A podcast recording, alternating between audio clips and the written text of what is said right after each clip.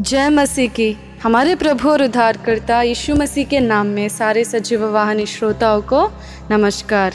आज के दिन हमारे ध्यान करने का विषय राजमार्ग या प्रधान मार्ग।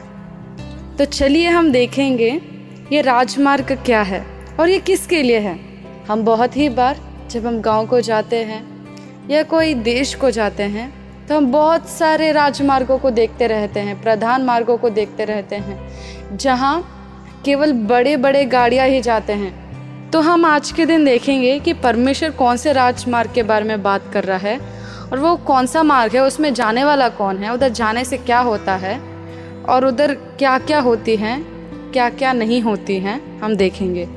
अगर हम देख पाए एशाया का पुस्तक पैंतीसवा अध्याय और उसके आठवें पद में इस तरीके से लिखा है। वहाँ एक सड़क, अर्थात राजमार्ग होगा। उसका नाम पवित्र मार्ग होगा। कोई अशुद्ध जन उस पर से ना चलने पाएगा। वह तो उन्हीं के लिए रहेगा और उस मार्ग पर जो चलेंगे, वह चाहे मूर्ख भी हो तो भी कभी ना भटकेंगे। वहाँ सिम ना होगा और कोई हिंसक जंतु उस पर ना चढ़ेगा, ना वहाँ पाया जाएगा, परंतु छुड़ाए हुए उस पर नित चलेंगे। यहोवा के छुड़ाए हुए लोग लौटकर जय जयकार करते हुए सियोन में आएँगे और उनके सिर पर सदा का आनंद होगा। वे हर्ष और आनंद पाएँगे और शोक और लंबी सांस का लेना जाता रहेगा। तो देखिए, परमेश्वर क्या बोलना चाहता है?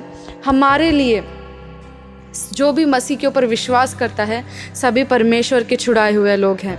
हम सभी उद्धार प्राप्त किए हुए लोग हैं तो हमारे लिए परमेश्वर ने एक अच्छा राजमार्ग बनाया है परमेश्वर ने। आज के दिन आपके पड़ोस लोग, आपके अपने लोग ही आपके लिए कुछ अच्छा नहीं कर पा रहे होंगे। पर आप निराश ना होइए, क्योंकि आपका परमेश्वर, दयालु परमेश्वर, महान परमेश्वर आपके लिए एक राजमार्ग बनाया हुआ है। अगर आप उद्धार प्राप्त करने के बाद भी अगर आपको लगता है कि मुझमें कोई सामर्थ्य नहीं है तो हम देखेंगे उसके आठवें पद के दूसरे भाग में इस तरीके से लिखा है, कोई अशुद्ध जन उस पर से ना चलने पाएगा।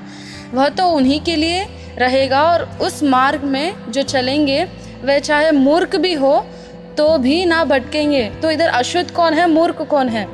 अशुद्ध वो लोग हैं जो परमेश्वर के हाथ से नहीं छुड़ाए गए। जो परमेश्वर के ऊपर विश्वास नहीं करते, जो लोग परमेश्वर के नहीं हैं तो वो अशुद्ध वो जन है। और ये मूर्ख कौन है? हम। अगर हम कई बार परमेश्वर में रहने के बाद भी, मसीह के होने के बाद भी हम मूर्खता में रहते हैं, कैसे मूर्खता में रहते हैं? उसके वचनों के ऊपर भरोसा नहीं कर पाते। परमेश्वर के ज्ञान के अलावा दूसरा कोई भी ज्ञान वो मूर्खता के समान ही है। तो देखिए, अगर आप वैसे भी हो तो आपको परमेश्वर नहीं छोड़ेगा। आपको नहीं बोलेगा तो चल निकल इधर से। नहीं बोलेगा परमेश्वर आपको ऐसा। परमेश्वर आपको भटकने भी नहीं देगा, क्योंकि परमेश्वर जो कमज़ोर हैं, परमेश्वर उनको बलवंत बनाने के लिए तैयार है। और परमेश्वर बोल रहा है, तू कमज़ोर है, तूने मेरे ऊपर विश्वास किया तो तेरे कमज़ोरी को मैं सामर्थ्य में बदल दूँगा। मैं तेरे कमज़ोरी को चमत्कार में बदल दूँगा, करके बोल रहा है। तो अगर आप अपने आप को कमज़ोर समझते हैं तो आप भटकेंगे नहीं। क्योंकि ये रास्ता आपके लिए भी है। ये सारे मसीह के लोगों के लिए है ये रास्ता। और इस रास्ते को राजमार्ग बोलते हैं। ये ऐसी सड़क है जहाँ कोई जानवर और कोई भी नाश आपके पास नहीं आ पाती। और ये मार्ग परमेश्वर के सियोन तक जाती है। परमेश्वर की उपस्थिति में, उसकी महानता में, जहाँ परमेश्वर की केवल स्तुति ही स्तुति होती है। और परमेश्वर बोलता है कि इस मार्ग में ना कोई शोक, ना कोई लंबी सांस की, कि आपकी आँखों में कोई आँसू नहीं होंगी, क्योंकि इस रास्ते में केवल खुश ही खुश है। तो आज के दिन परमेश्वर ने आपको इतना बड़ा भविष्य दिया है। परमेश्वर ने आपको इतना अच्छा मार्ग पर रखा है। तो किस वजह से आप दुख हैं? क्या आप स्तुति नहीं करेंगे इस परमेश्वर की? क्या आप आराधना नहीं करेंगे इस परमेश्वर की, जिसने आपके लिए इतना अच्छा भविष्य रखा है? और जो बोलता है कि ये राजमार्ग मैंने तेरे लिए बनाया है, केवल तू जा पाएगा इस मार्ग में।